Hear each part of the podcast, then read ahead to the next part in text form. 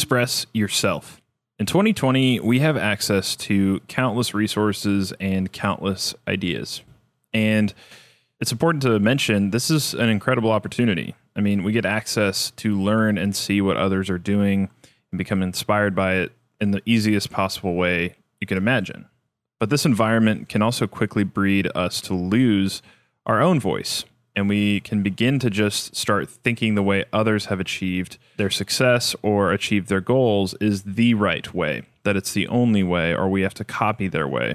And so today, I'm just reminding you don't forget yourself in the equation. And just because your hero took a really specific path doesn't mean you should take that same path. You need to do it your way for it to be honest and to connect with others.